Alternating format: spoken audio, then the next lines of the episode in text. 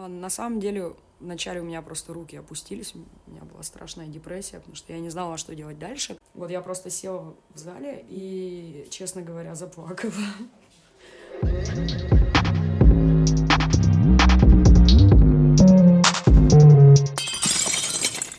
Привет! Это подкаст «Истории неуспеха», и мы рассказываем о людях, которые попали в непростую ситуацию. Как вы могли заметить, мы уже давно не выходили на связь. Признаемся, мы и сами чуть не стали историей неуспеха, но вовремя взяли себя в руки. Теперь обещаем регулярно радовать вас интересным контентом.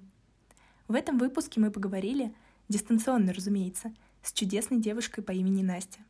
До эпидемии коронавируса Настя работала тренером в фитнес-центре. Но после того, как все заведения в Москве закрыли на карантин, она несколько недель находилась в глубокой депрессии и не знала, куда двигаться дальше. Настя рассказала о том, что помогло ей справиться со всеми трудностями, но обо всем по порядку. Настя, расскажи, как ты пришла в спорт? А, с чего все началось? Мне было 16 лет, и я ничем не занималась, я была очень толстая, у меня даже было ожирение. Вот. И я подумала, что надо что-то с этим делать.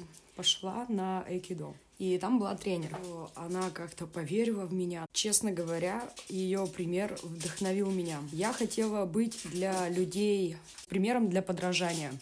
Человеком, который верит в других людей и этим помогает им. Ну, собственно, с тех пор и мысль стать тренером как-то засела во мне. А что нравится тебе в работе тренером больше всего? Мне нравится заниматься, мне нравится смотреть, как другие занимаются люди, мне нравится видеть, как они меняются, мне нравится блеск в их глазах, а, радость от занятий. Я понимаю, что это необходимо, это необходимо для здоровья, для нормального самочувствия, для настроения. И что ты почувствовала, когда узнала, что залы закрываются? А, это какой-то кошмар, когда я узнала, что залы закрываются. Я даже помню этот день. Ну, вообще мы, конечно, предполагали примерно за неделю, а, что такое возможно. Я до последнего не верила, потому что, ну, это ужасно, если честно, я даже стараюсь не уходить в отпуск потому что работа для меня это очень важно. Большинство тренеров в фитнес-клубах работают на ИП. Соответственно, если они уходят в отпуск, они это делают за свой счет. Если они лишаются работы, да, никаких компенсаций, ничего нет. Но ладно деньги, ладно деньги, образ жизни, да, то есть э, меня это просто убило вообще на месте. Вот я просто села в зале и, честно говоря, заплакала.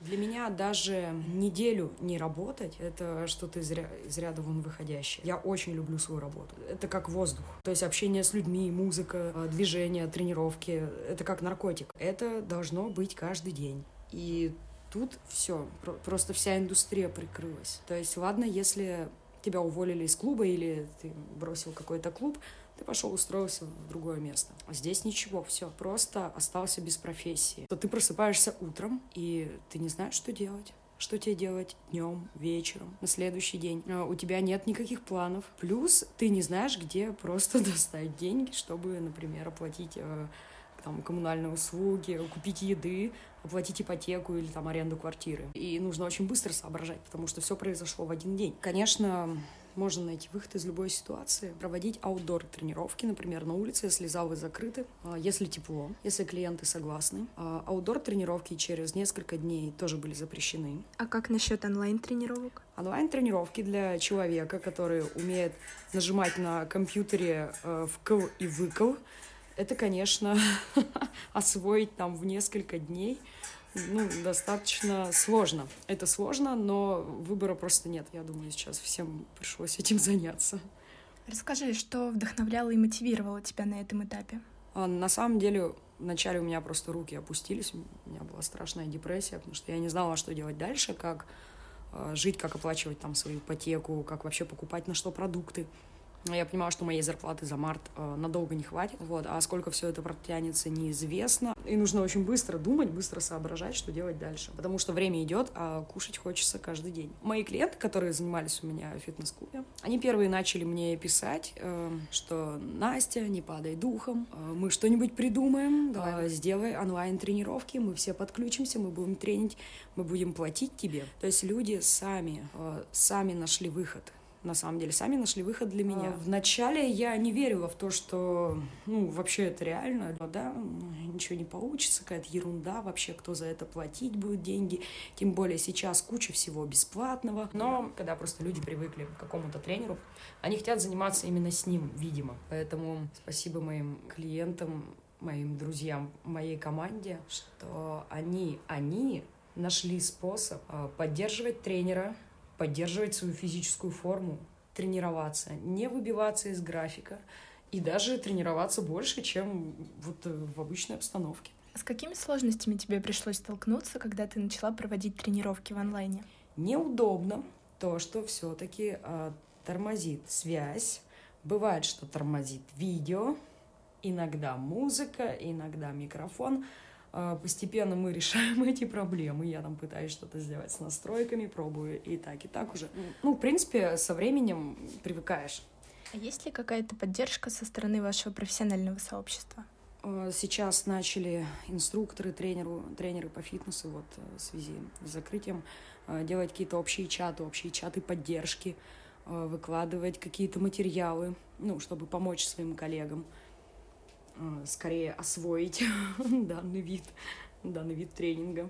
То есть благодаря также моим коллегам, моим коллегам по всей Москве, и не только там из Москвы, у нас в чатах, это, конечно, все намного быстрее и удобнее. Вот, то есть вывод такой, что люди держатся вместе. Люди держатся вместе в каких-то ситуациях, когда всем тяжело.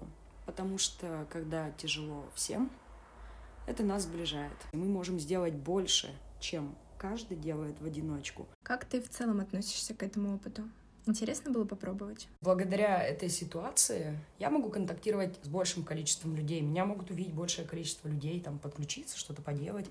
Пользу от такого формата тренировок дистанционного, да, я уже вижу. Вот я уже вижу, что мне пишут люди, которых я не знаю, из других клубов.